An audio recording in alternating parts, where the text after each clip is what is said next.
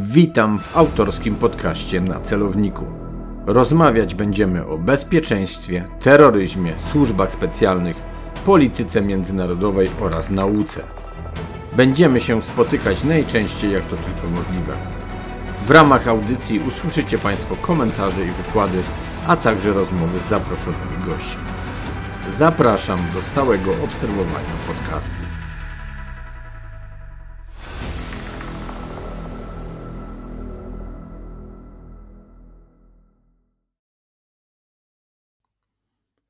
Przy mikrofonie Artur Dubiel, Wyższa Szkoła Bankowa. Dzisiaj moim i Państwa gościem jest doktor habilitowany Tomasz Aleksandrowicz, profesor Wyższej Szkoły Policji w Szczytnie, reprezentujący również uczelnię Kolegium Civitas, prawnik, znany ekspert do spraw bezpieczeństwa, kierownik pracowni walki informacyjnej Centrum Badań nad Ryzykami Społecznymi i Gospodarczymi Kolegium Civitas. Witam serdecznie, dzień dobry panie profesorze, bardzo dziękuję za przyjęcie zaproszenia. Dzień dobry Państwu, dzień dobry wszystkim słuchaczom. Panie profesorze, zajmuje się pan przede wszystkim zagadnieniami związanymi z terroryzmem, ale również walką informacyjną i na tym polu chciałbym, abyśmy się dzisiaj skupili, oczywiście w ujęciu również wojny w Ukrainie. Coś jeszcze się panu wydaje, że tak naprawdę powinniśmy w dzisiejszej rozmowie podjąć? No myślę, że umiejscowić tą, tą wojnę na Ukrainie w szerszym kontekście przemian, które zachodzą na arenie międzynarodowej, przemian, które uważam za najistotniejsze od tych, jakie zaszły w świecie y, w 1945 roku, a kto wie, czy nieważniejszych. Zdaniem pana profesora idzie nowy porządek i ład na świecie, bo ja osobiście taką teorię, że się tak wyrażę, krzewie. Czy profesor może ma inne zdanie? Ja bronię tezy, że 24 lutego y, stary porządek międzynarodowy umarł. Jego już nie ma, my go wyłącznie pamiętamy. Oczywiście nie wszyscy jeszcze to zauważyli, czy raczyli zauważyć. Natomiast żyjemy już w, w zupełnie nowym świecie. Teraz jest pytanie, jaki będzie ten nowy porządek? I tu możemy wyłącznie y, prognozować, budować scenariusze, bo on się dopiero wykuwa, tworzy. To, co, jak sądzę, y, jest pewne, to jednak to, że będzie to porządek oparty na sile. To już y, różnego rodzaju resety, dogadywania się, y, jakieś y, negocjacje, to już zejdzie na plan dalszy. To będzie porządek oparty na gołej sile, bo mm, jak widać, jeden z uczestników y, tego porządku międzynarodowego, czyli Rosja, nie rozumie żadnych innych argumentów, tylko właśnie siłę. I mogę to stwierdzać z ubolewaniem, ale też nie mogę na to zamykać oczu. Bardzo się cieszę, że pan profesor wspomniał o prognozowaniu i modelowaniu, które bardzo często w takim publicznym dyskursie wydaje mi się, że jest traktowane trochę jak wróżenie z fusów, a jakby nie patrzeć, jest to także element e, nauki.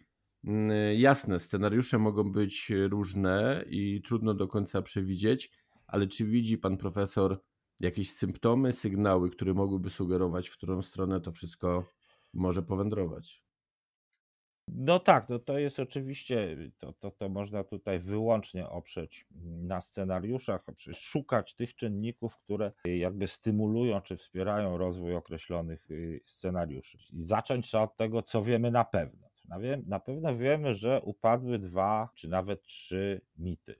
Pierwszy jest taki, że z Rosją się można dogadać. To jest nieprawda. Wiarygodność rosyjska jest w tej chwili mniej więcej na poziomie wiarygodności y, rubla, a może i niższa nikt Rosji już nie wierzy.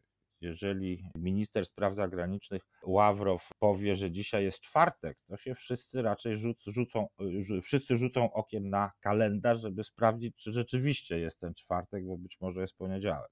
Więc to y, po pierwsze. Po drugie, upadł mit o tym, że y, armia rosyjska jest silna, dobrze wyszkolona, dobrze zaopatrzona i przygotowana do tego typu działań wojennych. No to widzimy w codziennych komunikatach z Ukrainy i to y, przeczy temu obrazowi, który przez lata był budowany i który cały czas mamy jeszcze przecież w pamięci.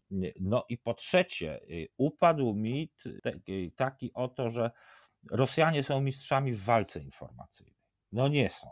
Ich walka informacyjna, która w tej chwili jest przecież prowadzona y, bardzo intensywnie, przypomina taką sytuację, o której w języku rosyjskim mówi się czasem y, y, daciortikow da Gawariusa, tak? czyli już zaczął opowiadać publicznie niesłychane androny. No, zacznijmy od tego, że oskarżanie Ukrainy o nazizm i to jeszcze w sytuacji, kiedy na czele Y, państwa y, stoi polityk y, będący potomkiem ukraińskich Żydów, którzy zginęli przecież w Holokauście, tak? Jego dziadkowie, część zginęła, część rodziny zginęła w niemieckich obozach koncentracyjnych, część w walce z Niemcami, no to już jest kompletne szaleństwo. Jeżeli dodamy do tego te różne enuncjacje, że rozwijano na Ukrainie badania nad bronią biologiczną, która y, miała być skuteczna wyłącznie y, przeciwko y, rodowitym Rosjanom, co notabene sprzeczne jest z tezą Putina, że nie ma czegoś takiego jak naród ukraiński, to jest jeden naród, że trwały badania nad migracjami ptaków, żeby roznosić jakieś Y, patogeny właśnie na terytorium Rosji. No, to są takie bzdury, że przeciętny człowiek przeciera oczy i zastanawia się, jak taki idiotyzm można było, można było wymyślić. A jednak, więc ta y, walka informacyjna, przynajmniej ta, którą Putin toczy na przeciwko y, zagranicy, na, na, na forum międzynarodowym, to jest kompletny upadek. No ale to nie znaczy, że można to lekceważyć, ale jak rozumiem, do tego do tego wątku wrócimy, y, do tego wątku wrócimy za chwilę. Skąd to się wzięło? To jest taka druga, druga konstatacja, druga konstatacja jako punkt wyjścia do tych scenariuszy.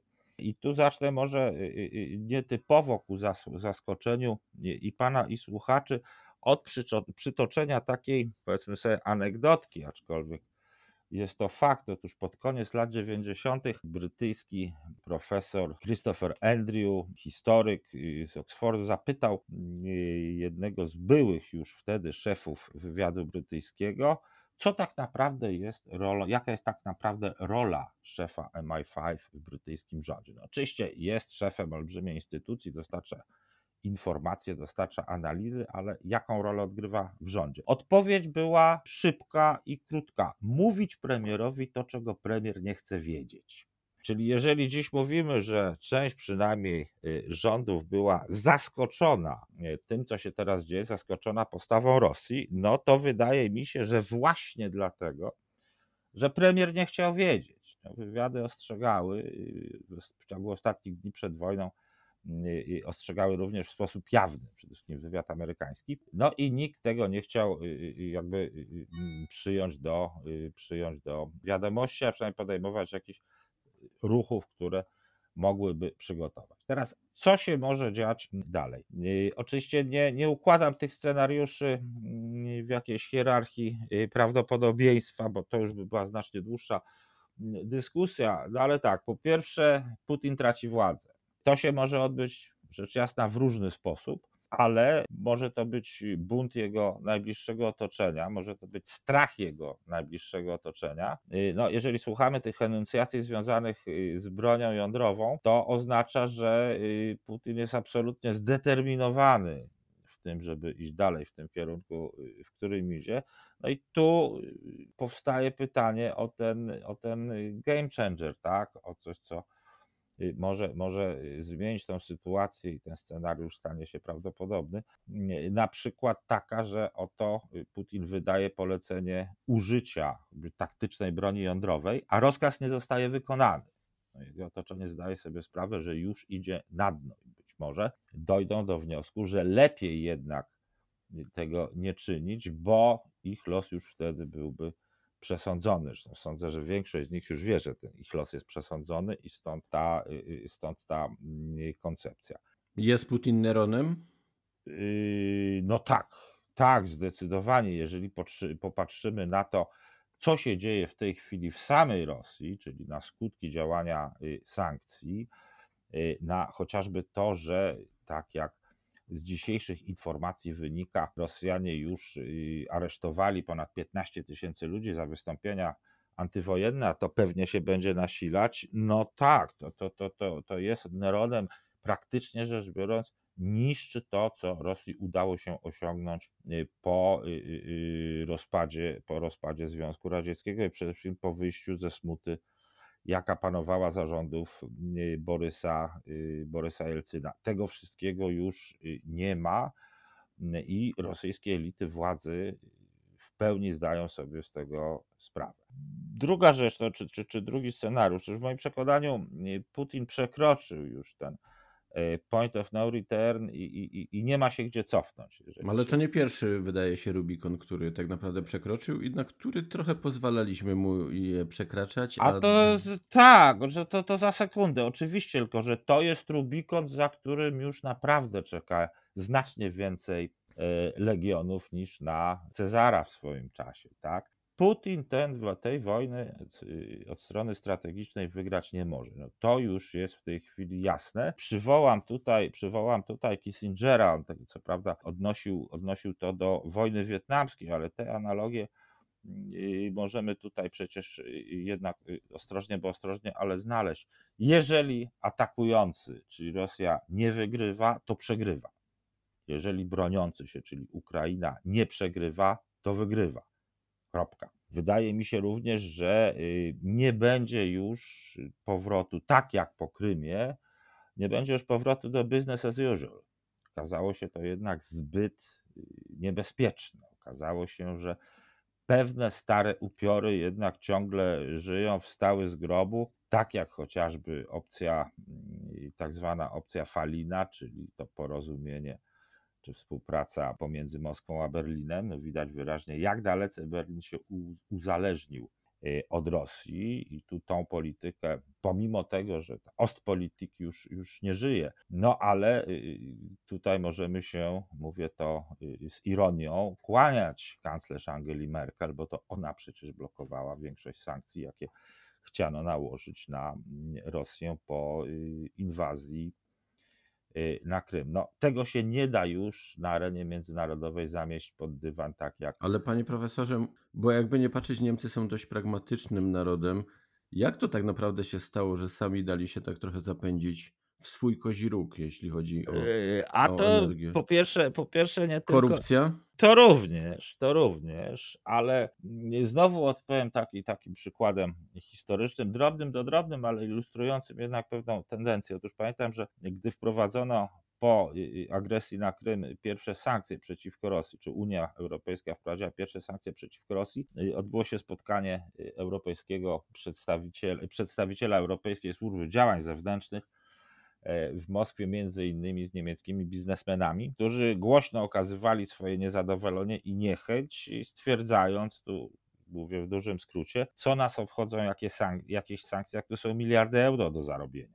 My tu jesteśmy po to, żeby zarabiać te miliardy euro, a wy nam tutaj o jakichś sankcjach opowiadacie. To jest to podejście, mm, to jest to podejście oparte właśnie również o tezę, że jeśli E, będziemy z Rosją handlować, będziemy z Rosją trzymać dobre stosunki, to, że tak powiem, włączymy ją w to, co się górnolotnie nazywa e, rodziną państw e, demokratycznych. No i dzisiaj twardo widać, że to jest po prostu nieprawda, że to były mylne, mylne oceny. Ja osobiście obawiam się, że na skali, w skali globalnej mieliśmy do czynienia z takim efektem, kiedy Fukuyama wystąpił ze swoją tezą o końcu historii.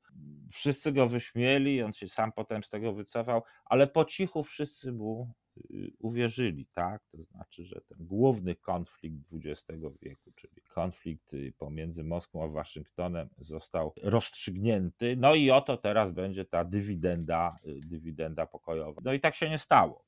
Rzeczywiście tak, pomimo tego, że wierzyliśmy to, chcieliśmy tego, ale tak się rzeczywiście nie stało i myślę, że to jest ten punkt tutaj w tych y, scenariuszach przeważa.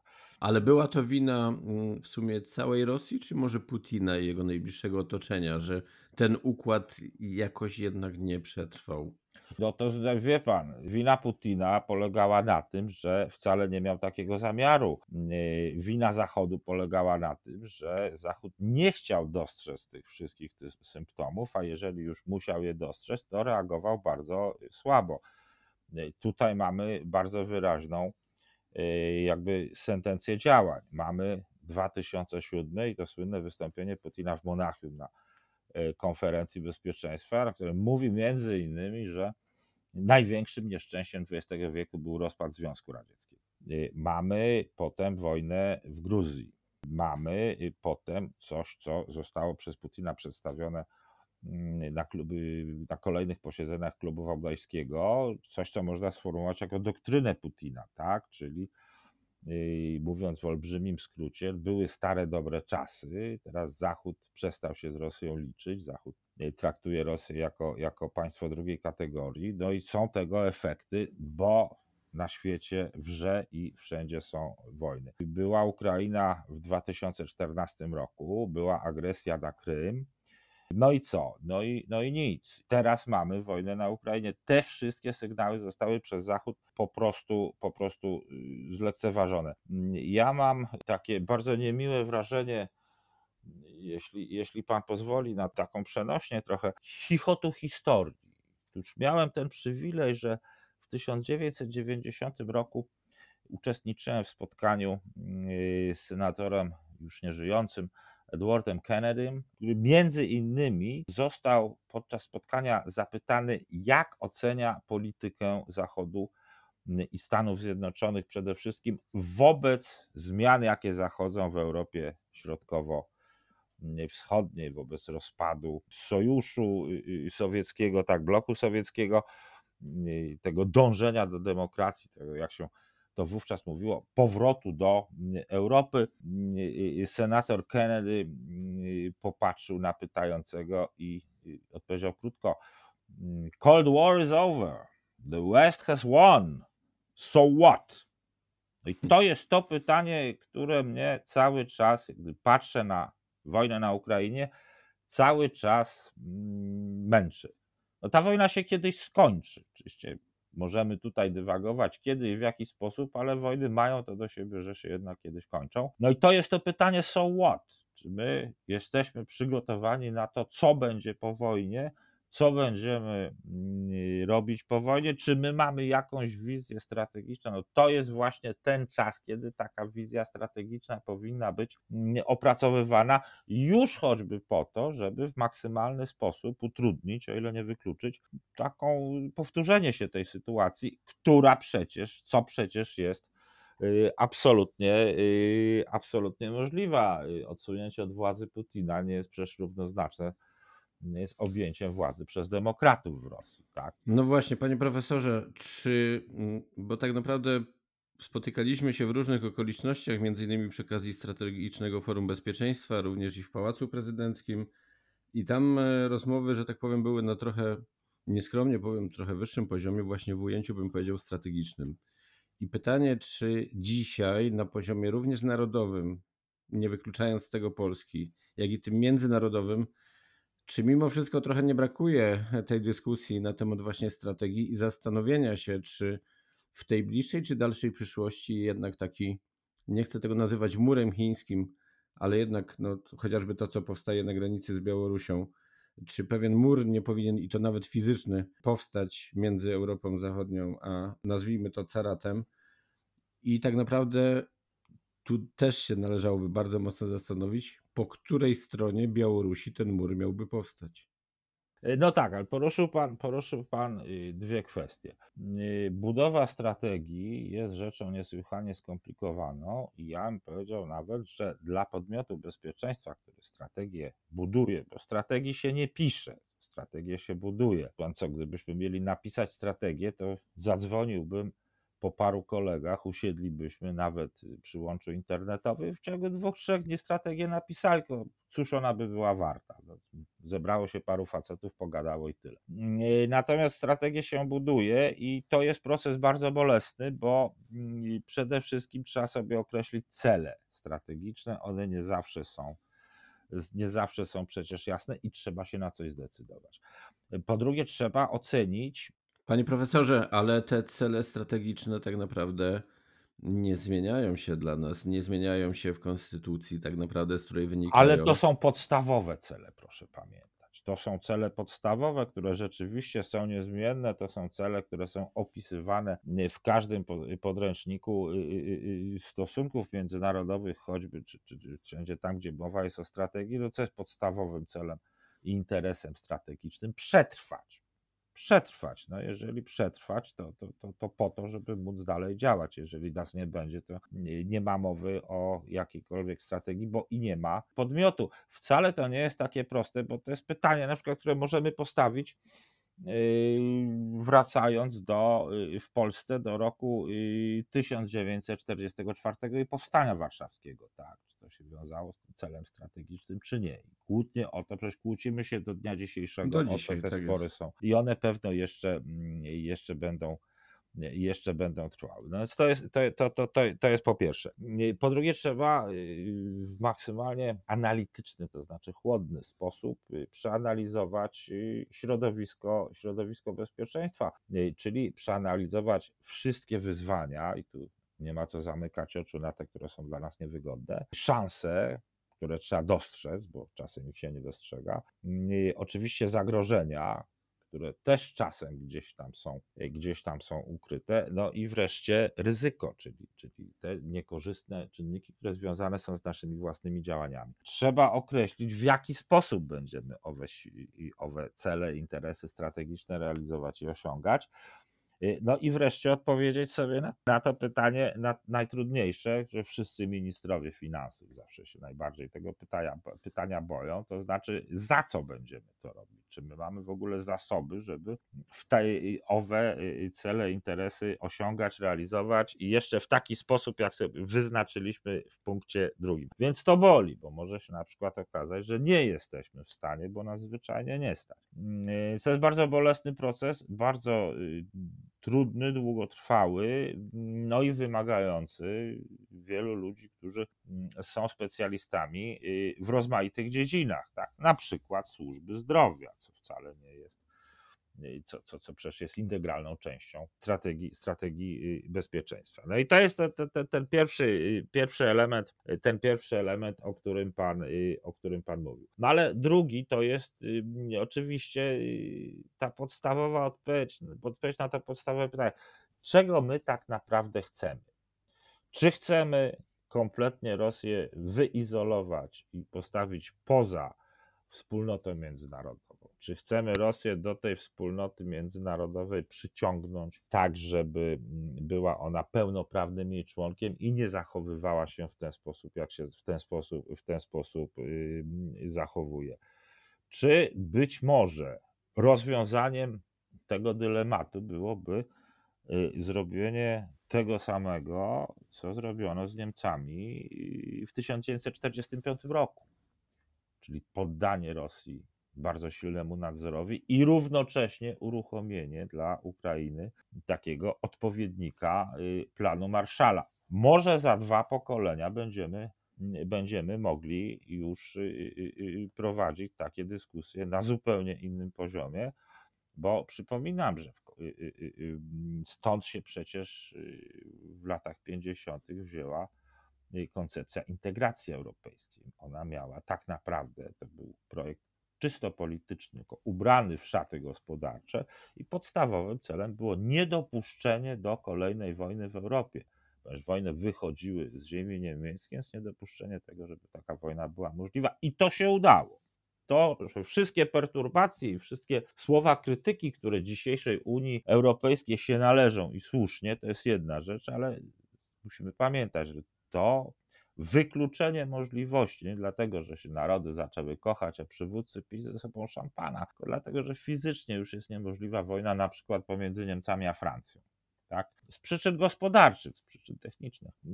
No więc y, być może to jest rozwiązanie, y, którym, którym powinniśmy pójść. Izolacja Rosji wydaje mi się rozwiązaniem bardzo ryzykownym, bo w końcu tak zrobiono w Wersalu i doprowadzono do Republiki Weimarskiej i potem przejęcia władzy, mm, potem przejęcia władzy przez y, Hitlera. No ale y, te scenariusze już dawno powinny być dyskutowane, napisane, powinno się prowadzić debatę y, nad wszystkimi pro i kontra, jeśli chodzi o owe przyszłe działania i, i, i scenariusze. Ja mam nadzieję, że gdzieś na zapleczach Mm, rządów, wywiadów, y, komórek analitycznych, takie prace są prowadzone jako społeczeństwo nie musimy o tym wiedzieć, bo one pewnie są niejawne, ale nie wiem tego. Wyrażam szczerą nadzieję, że tak jest. O, może w ten sposób zakończę tą kwestię. Niedawno wydał Pan książkę Zagrożenia dla bezpieczeństwa informacyjnego państwa w ujęciu systemowym.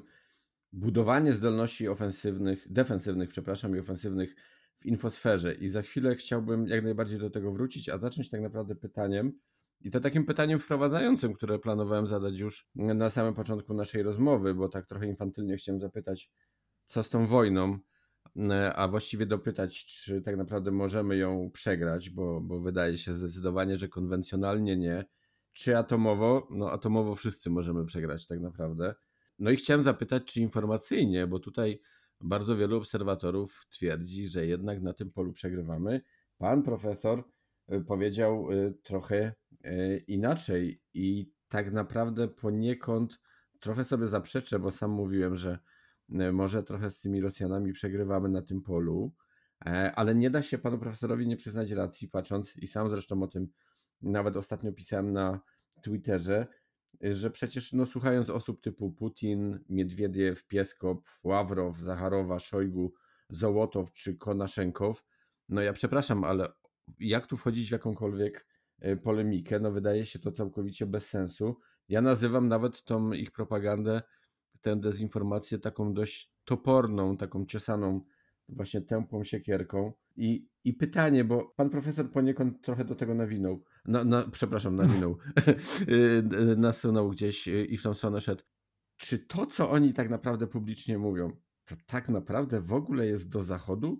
Czy jednak nie jest to do tego swojego, za przeproszeniem, ale jednak tak muszę powiedzieć, kacapskiego społeczeństwa? Bo dla mnie nie każdy Rosjanin jest kacapem, ale nie każdy kacap też jest Rosjaninem. Więc jakby rozdzielam tutaj te, te, te dwa pojęcia, w tym te obelżywe ujęcie ale patrząc na zacietrzewienie wręcz niektórych osób, to inaczej się, się nie da. To w sumie mamy te pole, na którym w sumie możemy przegrać. Oczywiście, abstrahując już od tego, że jak najbardziej to, co powiedział pan profesor, nie możemy lekceważyć ani Putina, ani Rosji i tego, że nowy Putin też wcale nie może być lepszy, bo owszem, może co nieco zmienić, ale może dobrze grać, a zwłaszcza jak będzie się gdzieś y, wywodził ze służb, a tak najpewniej będzie, no to znowu to może być gra na kilka dekad i znowu wrócimy do tego samego punktu wyjścia. No, bardzo, bardzo być może to wcale nie jest wykluczone.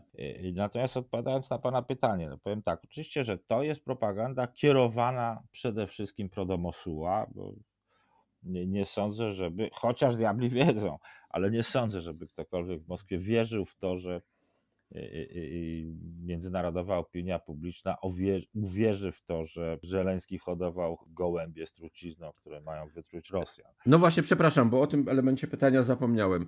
Tak naprawdę naziści na, zarzucają nazizm Ukraińcom. No tak, to y, Chemię zarzucają y, gdzie sami nad tym pracują i to samo jest z tą biologią. No to Mówiąc jest stary, stary, rosy, stary rosyjski chwyt, tak? tak jest. Natomiast zgoda, to jest propaganda kierowana przede wszystkim pro domosuła. Póki co działa, a podkreślam, póki co. Nie jestem w stanie powiedzieć, jak długo podziała, bo puste półki w sklepach, y, inflacja i, i, i, i bezrobocie, słabnąca siła nabywcza i tak dalej, i tak dalej, to z reguły w jakimś tam okresie czasu jest silniejsze niż jakakolwiek propaganda.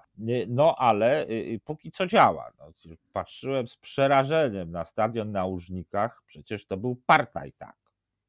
Tak, ale z drugiej strony należy jednak wziąć pod uwagę, że tam spędzono. Ale e, działa, ależ oczywiście, że tak, ale tak działa, tak ale, ale to, to działa. Ja oczywiście odnoszę się z bardzo daleko idącą rezerwą do wyników badań Y, demoskopijnych, które są publikowane, no ale działa, tak? To ciągle jest gra, y, czy, czy, czy nuta propagandowa, która na Rosjan działa, tak? Wszyscy się z nami liczyli, wszyscy się nas bali, a teraz proszę bardzo, tak? Wszyscy nas lekceważyli, no to my im teraz pokażemy. Przecież to był ten główny nurt, który funkcjonował w czasach stalinowskich, jak co prawda nie mamy kiełbasy, ale nawet Amerykanie nas się boją.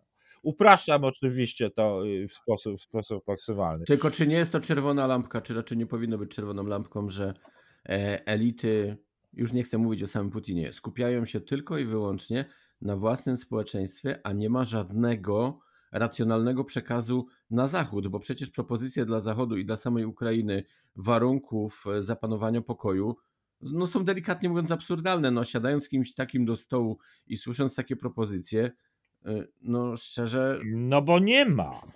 No bo nie ma, bo po prostu nie ma. A były jakieś po zakończeniu, już po rozpoczęciu już II wojny światowej, czy Hitler formułował jakieś tego typu propozycje, które można by było przyjąć? Czy ktoś dyskutował z nim na temat Lebensraum i, i, i, tego typu koncepcji? No oczywiście, że nie i tak nikt nie zamierza dyskutować na temat poszerzania mm, przez Putina mm, swojego imperium. Także to wszystko, to co zbiorczo sobie określi, określiliśmy mianem zbiór, mianem, y, przepraszam, bzdur, no to jest ta propaganda rzeczywiście na użytek wewnętrzny. Ale na tym się przecież ta walka informacyjna nie kończy, bo proszę zwrócić uwagę, jak aktywne są te wszystkie środowiska, mm, powiedzmy, prorosyjskie na Zachodzie, albo jawne, albo półjawne, albo wręcz działające, mm, działające w tajemnicy.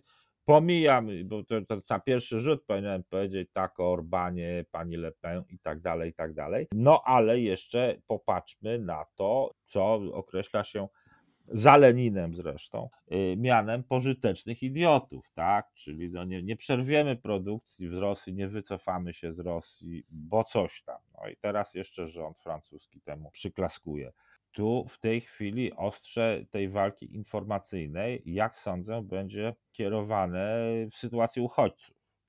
Czyli tutaj będą nagłaśniane wszystkie incydenty związane z uchodźcami, wszystkie nieprawidłowości, wszystkie naruszenia porządku publicznego wywoływane przez mm, ukraińskich uchodźców i tak dalej, i tak dalej. No po co? No żeby zohydzić społeczeństwo, przede wszystkim polskie, bo my jesteśmy tym przecież y, y, miejscem, w którym najwięcej uchodźców w tej chwili przebywa, zniechęcić polskie społeczeństwo do pomagania i doprowadzić do takiej refleksji. No fajnie nam się żyło, że przyszli Ukraińcy, pracę nam zabierają, tak? Tego jest coraz więcej. Panie profesorze, to muszę taką małą wstawkę zrobić, bo jednak podcast też ma jakąś pewną swoją misję.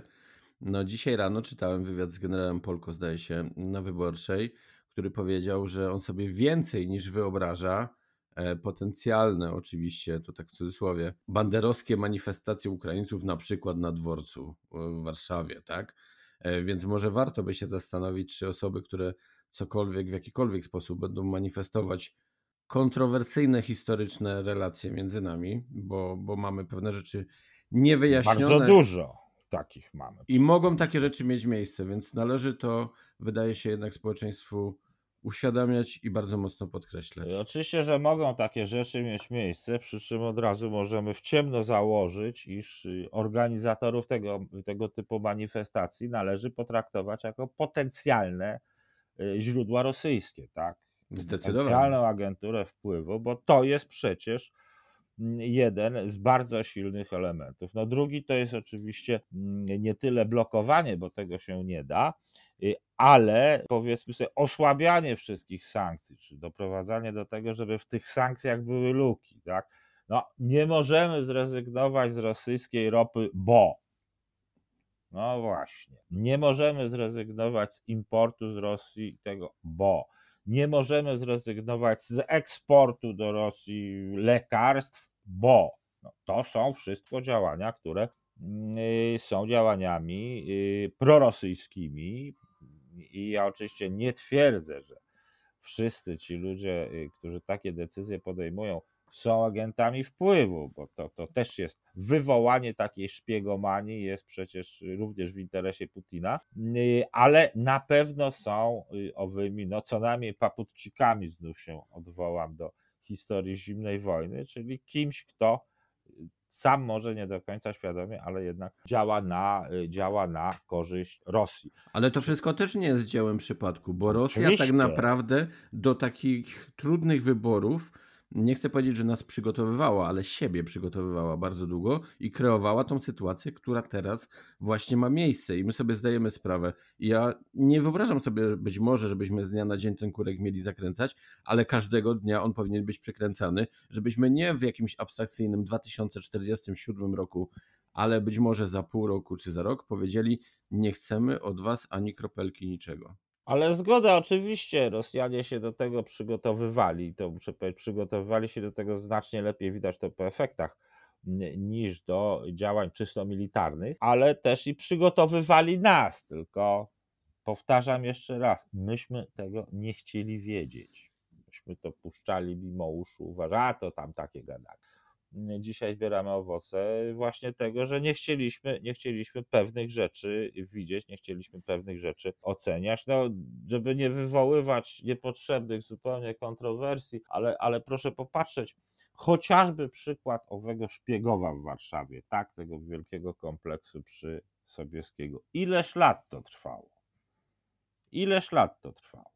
Dopiero teraz po wybuchu wojny zaczęto się tak naprawdę mm, zabrano się za realne odzyskanie tego obiektu, zabranie tego obiektu Rosjanom, ale przecież on od praktycznie rzecz biorąc 30 lat tam sobie stoi i, i, i, i stoi i jest pusty i, i, i, nic się z tym tak naprawdę nie działo, poza jakimiś pozorowanymi ruchami y, urzędniczymi. Dopiero wojna spowodowała, że nastąpiło tutaj działanie i tego typu przykładów moglibyśmy przecież podawać, podawać, całe, podawać całe mnóstwo. Przecież możemy prześledzić tego typu akcje mm, dezinformacyjne czy, czy inspirujące, chociażby na Twitterze, na którym zaroiło się teraz od takich antyukraińskich pisów.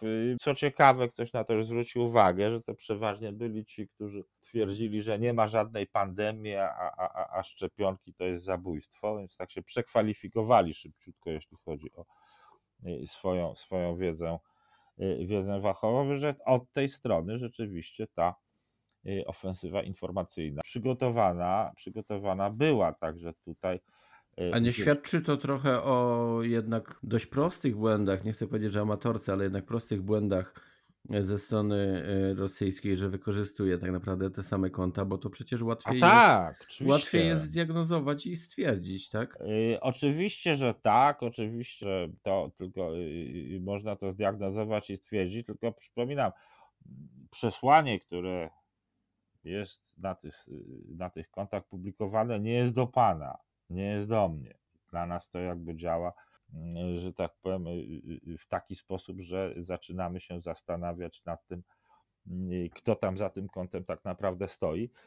To jest obliczone na szeroko rozumianą opinię publiczną, która po prostu pochłania tak, tego typu informacje, no bo one są, one trafiają do przekonania. Ja w książce, o której Pan wspomniał, cytuję między innymi badania Instytutu Pew, takiego dużego Amerykańskiego Instytutu Badawczego. Badania są już sprzed kilku lat, y, ale y, badają wyraźnie, że większość badanych, tam społeczeństwo amerykańskie, większość badanych bardziej wierzy w tej chwili y, w informacje zamieszczone w mediach społecznościowych, tu w cudzysłowie, przez ludzi takich jak ja, niż e, w informacje e, z mediów mainstreamowych, już nie mówiąc o informacjach pochodzących z kręgów rządowych, tak? bo rząd kłamie i to jest jasne, jasne dla każdego. Tak? Media mainstreamowe też kłamią, bo te po cichu albo głośno są z rządem powiązane. Czyli prawdę głosi jakiś John Smith czy, czy inny mm, człowiek, taki jak ja, przeciętny jak ja, bo on mówi prawdę, bo on nie jest związany właśnie z Ale ja w tym, biznesem. W ja w tym widzę i szanse, i zagrożenia, ponieważ e, z jednej strony mógłbym widzieć światełko w tunelu, że mamy jednak powrót do pewnych autorytetów, bo jakby nie patrzeć, tak szanownego profesora można e, traktować, ale z drugiej strony jest to ryzyko, że gdzieś tam e, teczkę, najpewniej zresztą e, pan profesor, ze względu na całą swoją historię, wiadomo gdzie ma i może być poszukiwanie pewnych punktów, żeby jednak pana profesora przekonać, żeby momentami przemycać co nieco między wierszami, albo nawet powiedzieć wprost. I to, to jest Boże, oczywiste. Nie jest atak, broń Boże, do, do pana profesora. Nie, nie, ale, ale, ale oczywiście, oczywiście, że tak, tylko że ja tutaj widzę znacznie więcej, znacznie więcej zagrożeń, zagrożeń niż szans. To z dwóch przyczyn. Po pierwsze, e, dlatego, że to jest takie, przepraszam za takie, takie, takie bardzo popularne powiedzenie, ale y, zanim prawda zdąży włożyć buty, y, kłamstwo zdąży trzy razy świat obiec. Kłama, kłamstwo roz, rozchodzi się bardzo szybko, jest znacznie, znacznie bardziej wiarygodne, łatwiejsze do sprzedania niż prawda. Prawda nie ma znaczenia. Prawda nie ma znaczenia. Powiem inaczej. Nie liczy się rzeczywistość, liczy się społeczny odbiór rzeczywistości, tak? I to w warunkach społeczeństwa informacyjnego przykładów mamy, przykłady, przykładów mamy aż nadto. Y, a druga, drugi element y, to jest zdolność państwa, czy zdolność szerzej społeczeństwa obywatelskiego do przeciwdziałania. Ale takiego przeciwdziałania masowego jest nie tylko do tego, y, aby te wszystkie mm, inspiracje, dezinformacje czy zwykłe kłamstwa demaskować i, jasno, jasno pisać, że to jest, że to jest nieprawda, ale również, żeby prowadzić własną ofensywę. No, takie elementy dostrzegamy również i w kategoriach ośmieszenia przeciwnika. Nie lekceważyłbym tego, bo ośmieszenie jest bardzo istotnym elementem tego typu gry. No osobiście widziałem ostatnio jednego z wysokich, zdjęcie naturalnie, jednego z wysokich mm, y, y, oficerów rosyjskich, y, armii rosyjskiej, jednego z głównodowodzących, którego twarz jednoznacznie wskazywała, że pseudonim nadany mu y, przez twórcę mema był zasadny. Otóż była to przedstawiona jako tajną chemiczną broń Putina generał Denaturow. Na, na Twitterze z tym spotkał. I oczywiście ktoś może powiedzieć, no to jest zabawa. No jest zabawa, owszem, ale to też ma swoją wartość, dlatego że ja, dlatego ja nigdy nie, czy na, i namawiam do tego, nie lekceważyć tego typu działań właśnie, że oto w Moskwie nie będzie jakiejś, nie będzie muzyki Pink Floydów, tak, nie, nie będzie eleganckich majtek, staników i paru jeszcze takich luksusowych rzeczy i wszyscy się z tego wyśmiewają, pamiętam ten płacz jakiejś Rosjanki, że nie będzie Instagrama czy, czy, czy, czy TikToka, yy, ale to jest istotne, bo to też, że tak powiem, wpływa jakoś na morale, morale y, społeczeństwa. Pamiętaj, no, punktem wyjścia jednak do takich mm, rozważań jest to, w Rosji nie ma społeczeństwa obywatelskiego. To są jednostki.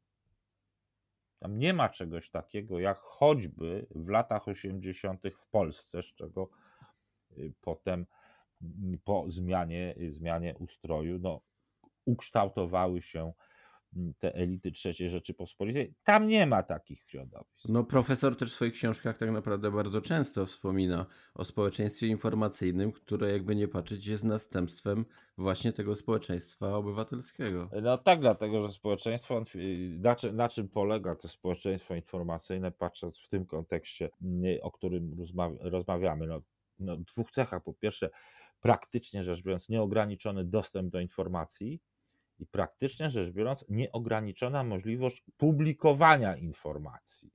Czyli można opublikować chociażby na Twitterze, na mediach społecznościowych, powiedzmy szerzej, y, jakąkolwiek informację i ona się zgodnie z efektem kaskadowym, bo przecież media społecznościowe są siecią, ona się może rozprzestrzenić na skalę globalną. Raz y, pytanie jest takie, no jest to taka bzdura, że kto w to uwierzy. No ale niech uwierzy 20%. Czyli y, ta rola już została y, spełniona, zwłaszcza, że y, nie, nie róbmy tego błędu. To są informacje, które nie są adresowane do pana czy do mnie, bo pan przecież nie uwierzy w to, że misją Rosji jest denazyfikacja Ukrainy. Ale gdzieś tam na zachodzie, kto wie, jaki procent w to uwierzy. No, przypominam, 2014-15 rok, wybory na Ukrainie i taką partyjkę, która się nazywała Prawy Sektor. Rosjanie straszyli, że to banderowcy, faszyści, skrajna prawica e, i oni tutaj szykują się do przejęcia władzy w wyborach e, i wywołało to olbrzymie zaniepokojenie również w Polsce. Po czym się okazało, że prawy sektor rzeczywiście istniał, już nie będę wnikał, kto go założył i za czyje pieniądze. I rzeczywiście działał, i rzeczywiście brał udział w wyborach mm, i osiągnął wynik wyborczy w granicach błędu statystycznego. No i skończył się w tym momencie, skończyła się gra na na prawy sektor. Ale był czas, kiedy ten straszak y, zadziałał i tutaj z tego typu straszakami y, będziemy mieli, czy mamy do czynienia i będziemy mieli do czynienia. To się przecież nie skończy. To jeszcze raz y, podobnie trochę z tym pytaniem, lekko, lekko je jakby podsumowując, jakby klub pan profesor mógł wyjąć też swoich wypowiedzi, ewentualnie to uzupełnić. Zakładamy, że wojny z Rosją jako takiej przegrać chyba jednak nie możemy. Konwencjonalnie na pewno nie. Atomowo, tak jak powiedziałem, no to wszyscy przegramy. Ale gdzie możemy informacyjnie tak naprawdę ją, ją przegrać? I, I tu parę słów uzupełnienia, bo pojawiały się ostatnio również w mediach społecznościowych zdjęcia chociażby rosyjskiej ambasady, nad którą widzimy dym. No co to oznacza? Palimy dokumenty, ewakuujemy się, tak? Tak, tak, Pojawiła się informacja, że jakiś dzieciak przyszedł do przedszkola, oczywiście dziecko e, dyplomatów rosyjskich i powiedziało, że niedługo wyjeżdżają. No dla mnie są to celowe wrzutki, Oczywiście. żeby, żeby jednak to społeczeństwo straszyć. Wspominałem też o różnym pojmowaniu. E, Na zachodzie interpretujemy osobno informacje operacyjne, osobno psychologiczne. Rosjanie interpretują je razem. Wspominałem też dzisiaj w wywiadzie porannym dla TOK FM, że potrzebny jest pewien kwadrat. Ja wcześniej na, na różnych seminariach i konferencjach, między innymi na Akademii Sztuki Wojennej, mówiłem o pewnym trójkącie wymagającym współpracy, jeśli chodzi o, e, o naszą odporność, bo tu idziemy w stronę też odporności i świadomości społecznej. Tam mówiłem, że muszą się znaleźć e, służby, świat nauki i społeczeństwo. Dzisiaj ten kształt właśnie trochę transformuję osobiście do kwadratu, że są potrzebne rządy, czy raczej ten poziom typowo decyzyjny, polityczny, strategiczny wręcz, telekomy, firmy, które dostarczają nam narzędzia typu Facebook, Twitter, TikToki i inne, nad którymi my cały czas będziemy mm, gonić i dążyć, żeby je gdzieś tam zrozumieć, ale też na, nie chcę powiedzieć, że na końcu, ale ważnym elementem będzie społeczeństwo i być może ten nasz akademicki czy naukowy świat również bym wrzucił do tego, do tego społeczeństwa, bądź zrobił z tego jakiś pięciokąt. To czy możemy faktycznie tą wojnę informacyjną przegrać? Są te zagrożenia? Czy jednak y, pan profesor z optymizmem y, na to wszystko, mimo wszystko patrzy? Znaczy, po pierwsze, sobie musimy odpowiedzieć na pytanie, co to znaczy przegrać wojnę informacyjną. Gdybyśmy przegrali wojnę informacyjną, to znaczy co? Polskie społeczeństwo y, i, i, i, i Inaczej, do- opowiedziałoby się za Putinem. Tak, no to, bardzo- by, tak no to, by, to by Rosjanie wygrali, a my byśmy przegrali, oczywiście. Nie, Bardzo ale- słuszna uwaga, to bardziej może doprecyzuję, y, czy przegrywać ją będziemy w formie tego procesu. Znaczy, to zależy od tego, jaka będzie skala ludzi, którzy dają się, dają się do tego mm, typu y, myślenia y, przekonać. I niewątpliwie będzie to, będzie to trudne, zwłaszcza, że proszę zwrócić uwagę, ta, to wzmożenie y, i niesienie pomocy uchodźcom ukraińskim zacznie w pewnym momencie opadać. Taka jest natura rzeczy, to tak jest tak jest świat, y, tak jest świat skonstruowany. No najpierw pewnie pojawi się zniecierpliwienie, potem się może pojawić wrogość, mogą się pojawić różnego rodzaju napięcia, podsycane przez y, tą walkę, mm, walkę informacyjną. Ale gdybym miał y, mm, odpowiedzieć w największym skrócie, strasznie przepraszam, to nie jest proszę tego nie traktować jako dowód mojej megalomanii, ale, ale tu chciał sparafrazować trochę słowa Napoleona. Jak wiadomo, Napoleon został kiedyś zapytany, co jest potrzebne do prowadzenia wojny i odpowiedział, że trzy rzeczy. Po pierwsze pieniądze, po drugie pieniądze i po trzecie pieniądze. Teraz na pytanie, co jest potrzebne do mm, zwycięstwa w walce informacyjnej, odpowiadam. Po pierwsze edukacja, po drugie edukacja, po trzecie edukacja. Bo wyedukowany, świadomy obywatel, tak, członek społeczeństwa obywatelskiego, nie będzie od razu dawał wiary w tego typu informacje, tylko zechce je zweryfikować, jakoś sprawdzić. Panie profesorze, ale będę brutalny i, i niestety często o tym mówię. Społeczeństwo jest leniwe i jest mu to wygodne. Jak zmusić tak naprawdę do pewnego wysiłku myślowego? A ba, no kiedy, to ja to inaczej określił, to nie to, że społeczeństwo jest leniwe, nasz mózg jest leniwy. Nasz mózg przyznaje te potrzeby, potrzeby informacyjne, zaspokaja jak najniższym y, kosztem, stratą, wydatkiem, jak, naj, jak najniższym wydatkiem energetycznym, może to w ten sposób, mm, w ten sposób powiedzmy. Poza tym jest podatny y, na manipulację. No, tak zostaliśmy, tak zostaliśmy skonstruowani. No nie ma na to, nie ma na to dobrej metody, nie ma na to dobrej dobrej odpowiedzi, takiej, takiej prostej. Zwłaszcza, że no, tutaj wszyscy, wszyscy musimy uderzyć się w piersi, tak, no jeżeli chodzi yy, o te informacje dotyczące bezpieczeństwa. No, Obaj je weryfikujemy, tak? To jest ten nasz obszar, powiedzmy, kompetencji, nasz obszar aktywności i staramy się te informacje weryfikować i, i, i sprawdzać, czy aby są prawdziwe, czy nie wprowadzają nas w błąd. No ale proszę mi powiedzieć, czy jest prawdziwa informacja o tym, że Chińczycy już są tak zaawansowani, jeżeli chodzi o badania technologiczne, że zaczynają pozyskiwać y, energię y, elektryczną y, z promieniowania kosmicznego i przesyłać ją bezprzewodowo na Ziemię. No najpewniej wiedzą to tylko sami oni. No więc właśnie w związku z tym i tutaj co? No, no, no tutaj przyjmujemy tę informację, nawet zaczynamy wokół, wokół y, tej informacji budować jakieś, jakieś scenariusze, y, staje się elementem naszej analizy. No, ale tak do końca, tak naprawdę do końca nie wiemy, czy y, ta informacja jest, jest prawdziwa, czy nie. Także to też zależy od obszarów, to też zależy od kompetencji kompetencji poszczególnych, poszczególnych członków społeczeństwa obywatelskiego. Czy ja muszę powiedzieć tak, to nie jest wstyd nie wiedzieć. Wstyd to jest nie wiedzieć, wiedzieć, że się nie wie, wiedzieć kogo zapytać i nie zapytać i opowiadać bzdury. Bo yy, rzeczywiście, no, no, no, wypowiadajmy się publicznie, że tak powiem, w granicach własnych kompetencji, własnej wiedzy i, i, i, i możliwości, możliwości intelektualnych, bo inaczej wychodzi z tego nieszczęście, inaczej wychodzi z tego bieda.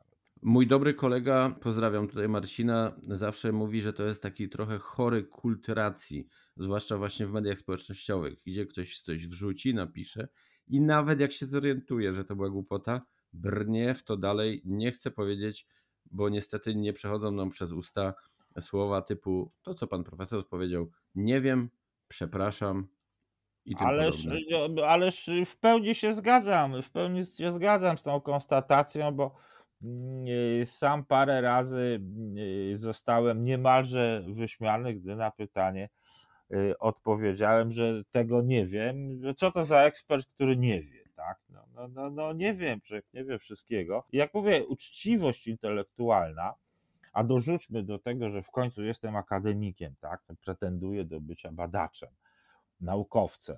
Nakazuje mi na pytanie na które nie, nie znam odpowiedzi, jasno i wyraźnie powie, że tego nie wiem, tak, że muszę to jakoś, jakoś y, sprawdzić, y, ale na pewno nie brnąć i, i opowiadać dyrdy mały, bo no, potem są tego bardzo, bardzo złe, bardzo złe konsekwencje. Tyle tylko, że w dzisiejszych warunkach, proszę pamiętać, info, dzisiejsza infosfera ma to do siebie, że każda informacja żyje krótko zostanie przykryta przez, przez y, następną przez następną informację. Świat się dzieje bardzo szybko, bo chociażby y, nie poruszyliśmy konsekwencji jednego ruchu.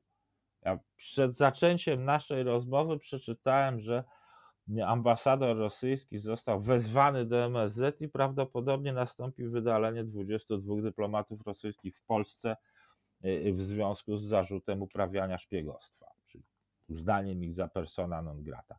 Rozmawiając w tej chwili z panem, nie wiem, czy to rzeczywiście się stało, ale to miało się właśnie dzisiaj, to się miało dzisiaj stać, nie mam pojęcia, czy to się stało jakie będą tego konsekwencje. W związku z tym no, sytuacja jest bardzo dynamiczna i zmienia się Y, zmienia się do niemalże z godziny, z godziny na godzinę. Tym trudniej jest, tym trudniej jest opanować te wszystkie kwestie, które dzieją się w infosferze, w tym również tą kategorię walki informacyjnej. Nie ukrywam, że ta, te moje stwierdzenie o, o leniwym społeczeństwie jest taką małą prowokacją, ale jej celowość bardzo często niestety mi się potwierdza, bo zwłaszcza kiedy rozmawiam ze studentami wskazuje im czasem pewne zachowania, które e, ludzie niestety czynią w mediach społecznościowych, to widzę nieraz, że te miny zaczynają się robić takie coraz bardziej smutniejsze, gdzieś te wyrzuty sumienia im się włączają. Dobrze, i, i dobrze. I dlatego, dlatego to robię i dlatego też mówię o, o tym społeczeństwie trochę, które, które bywa niestety leniwe. Co możemy zrobić, panie profesorze, żeby ta społeczna świadomość była wyższa, aby automatycznie odporność była wyższa, bo nie każdy idzie na studia i nie każdemu pewne rzeczy są tłumaczone. No Aha, tak, jeszcze a raz. A wszyscy się zamykamy w bańkach informacyjnych. Tak to prawda, jeszcze raz. Edukacja, edukacja i edukacja na każdym poziomie, niekoniecznie, nie tylko na poziomie y, studiów wyższych, y, ale edukacja, która obejmuje również i y, szkołę podstawową, szkołę średnią, bo przecież to jest niesłych, to są niesłychanie istotne kwestie i one będą y, coraz bardziej znaczące, bo przecież społeczeństwo informacyjne raczej się rozwija niż, y, niż odwrotnie. W związku z tym nauczenie tego, że nie to jest, to jest to, co, co jako wykładowca akademicki ma pan y, z tym do czynienia pewno na co dzień. Znaczy, wytłumaczenie studentom, czy przekonanie studentów, że to nie jest prawda, że jeżeli czegoś nie ma w Google'ach, to to nie istnieje. No, tak nie. Ja niczego im tak naprawdę nie narzucam. No, Moim tak, marzeniem ale, ale... zawsze było, aby, aby do wszystkiego dochodzili sami nie zawsze się to udaje, nie ale zawsze, taką, ale taką ma misję. To chodzi, to, chodzi o, to chodzi o co innego. To chodzi o to, aby oni uwierzyli w to, że jest świat informacji i wiedzy poza wujkiem Googlem, tak? Że jeszcze są inne źródła i że czasami warto pogrzebać, żeby coś, coś z tego, mm, żeby znaleźć tam jakieś, jakieś, jakieś informacje, bo można po prostu zostać wprowadzonym w błąd i podejmować te również i własne decyzje na podstawie, na podstawie błędu. Także ja tu na, na, na Pana pytanie odpowiadam y, cały czas.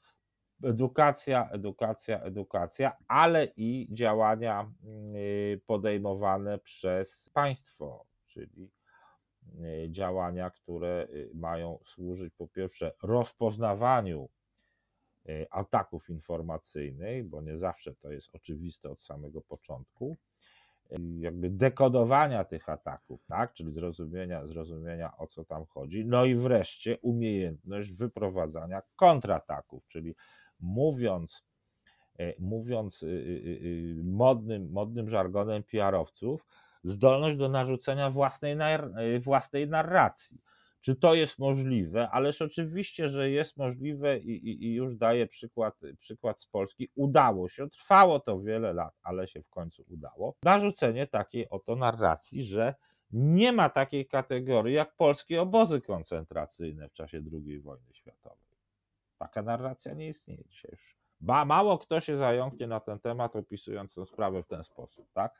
Trwało to parę lat, ale się udało.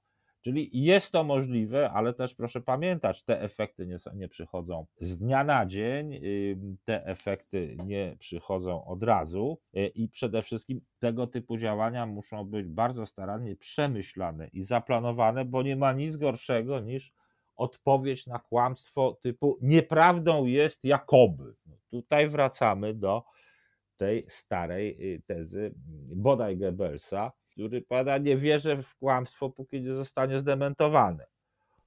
No i, i, to niestety tak działa. To możemy nad tym obaj obule, ubolewać, że to tak działa, ale nie ma co zamykać oczu na to, że, że tak właśnie jest. Także to nie jest y, rzecz, którą możemy załatwić jakby od razu jednym, jednym ruchem ręki. To jest bardzo długi proces i wymaga bardzo kosztownych i długotrwałych przygotowań, przede wszystkim ludzi przygotowanych do tego.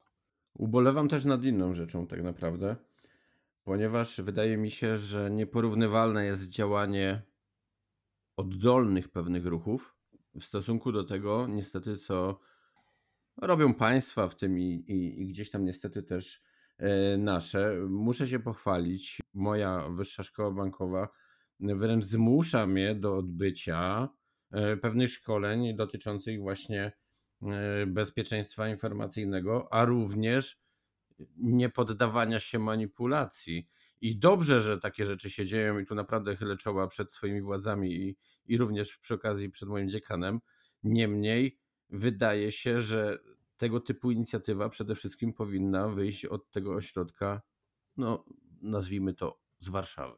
No tak, to, to, to, to zgoda, ale też w naszej sytuacji, czyli w sytuacji, w której znajdujemy się w, e, e, funkcjonujemy w warunkach społeczeństwa, społeczeństwa informacyjnego, to jednak jest również olbrzymia rola tegoż społeczeństwa, nazwał to w skrócie tak, internautami, tak, działalnością takich serwisów, chociażby jak demagog, czy chociażby ta praca, którą, którą pan wykonuje, no do kogoś to jednak trafi. Ale chyba takie ośrodki też powinny jednak czuć, nie tylko czuć, ale tak naprawdę dostawać wsparcie ze strony państwa, bo jakby nie patrzeć, tak. wszyscy pracujemy na bezpieczeństwo narodowe. Tak? Yy, zgoda, zgoda, pełna zgoda. Oczywiście tutaj, tutaj yy, moim zdaniem przynajmniej państwo powinno działać znacznie bardziej aktywne, aktywnie i przede wszystkim przypomnieć sobie, że to, co nazywamy komunikacją strategiczną, to jest jednak pojęcie bardzo szerokie, obejmuje również i mm, uodpornienie własnego społeczeństwa na propagandę, na działania dezinformacyjne przeciwnika. Panie profesorze, tak trochę na koniec, według Pana, który z tych scenariuszy, co tak naprawdę za chwilę mm, według Pana najbardziej jest prawdopodobne, w którą stronę cała ta sytuacja związana z Ukrainą, ale nie tylko Ukrainą, bo nie, naprawdę nie mieścimy tego w granicach terytorialnych e, Ukrainy, w którą stronę to wszystko może pójść, jak ten konflikt się może e, potoczyć. No cóż, docelowo raczej, raczej bym obstawiał na utratę przez Putina władzy, ale docelowo, zanim to nastąpi, może jeszcze Y, być bardzo wiele y, problemów i bardzo wiele, y, bardzo wiele nieszczęścia. Ja nie wykluczam scenariusza, w którym dojdzie do bezpośredniej konfrontacji militarnej pomiędzy NATO i Rosją. Krótkotrwałego czy poważniejszego? Myślę, że krótkotrwałego, bo jak sądzę, ale o to już proszę pytać znawców wojskowych, tak? Rosja nie wytrzyma nacisku militarnego nacisku natowskiego, sądząc po tym, czym dysponuje na, czym dysponuje na Ukrainie. No ale tak czy inaczej będzie to kolejna wojna, będzie to kolejna, kolejna, kolejna tragedia. Więc to jest, to jest jedna rzecz. Druga rzecz, której ja się osobiście również obawiam, aczkolwiek ona jest coraz, z każdym dniem jest coraz mniej prawdopodobna, tak? to jest zdobycie Kijowa i przejście Ukraińców do walki partyzanckiej. No, to będzie nieprawdopodobnie krwawa wojna wtedy. Ale to jest w tej chwili już widać, że prawdopodobieństwo tego scenariusza jest wręcz minimalne. Ukraińcy się za bardzo sprawnie bronią, mm, i, a Rosjanie coraz, są coraz mniej, y, w tej wojnie są coraz mniej y, skuteczni. Y, natomiast co, co, co, co, co potem? No na pewno perturbacje gospodarcze, bo to takie rzeczy nie dzieją się za darmo. No i na pewno budowa tego nowego ładu międzynarodowego, jak powiadam, opartego tutaj na, na sile, tak? na, na groźbie użycia siły, na gwarantowaniu określonych rozwiązań siłą. Czyli jakby. Ale wrac... siłą jako gwarantem, tak naprawdę. Siłą, tylko... tak, siłą jako gwarantem, oczywiście. Mm, to będzie też modyfikacja y, doktryny powstrzymywania, tak.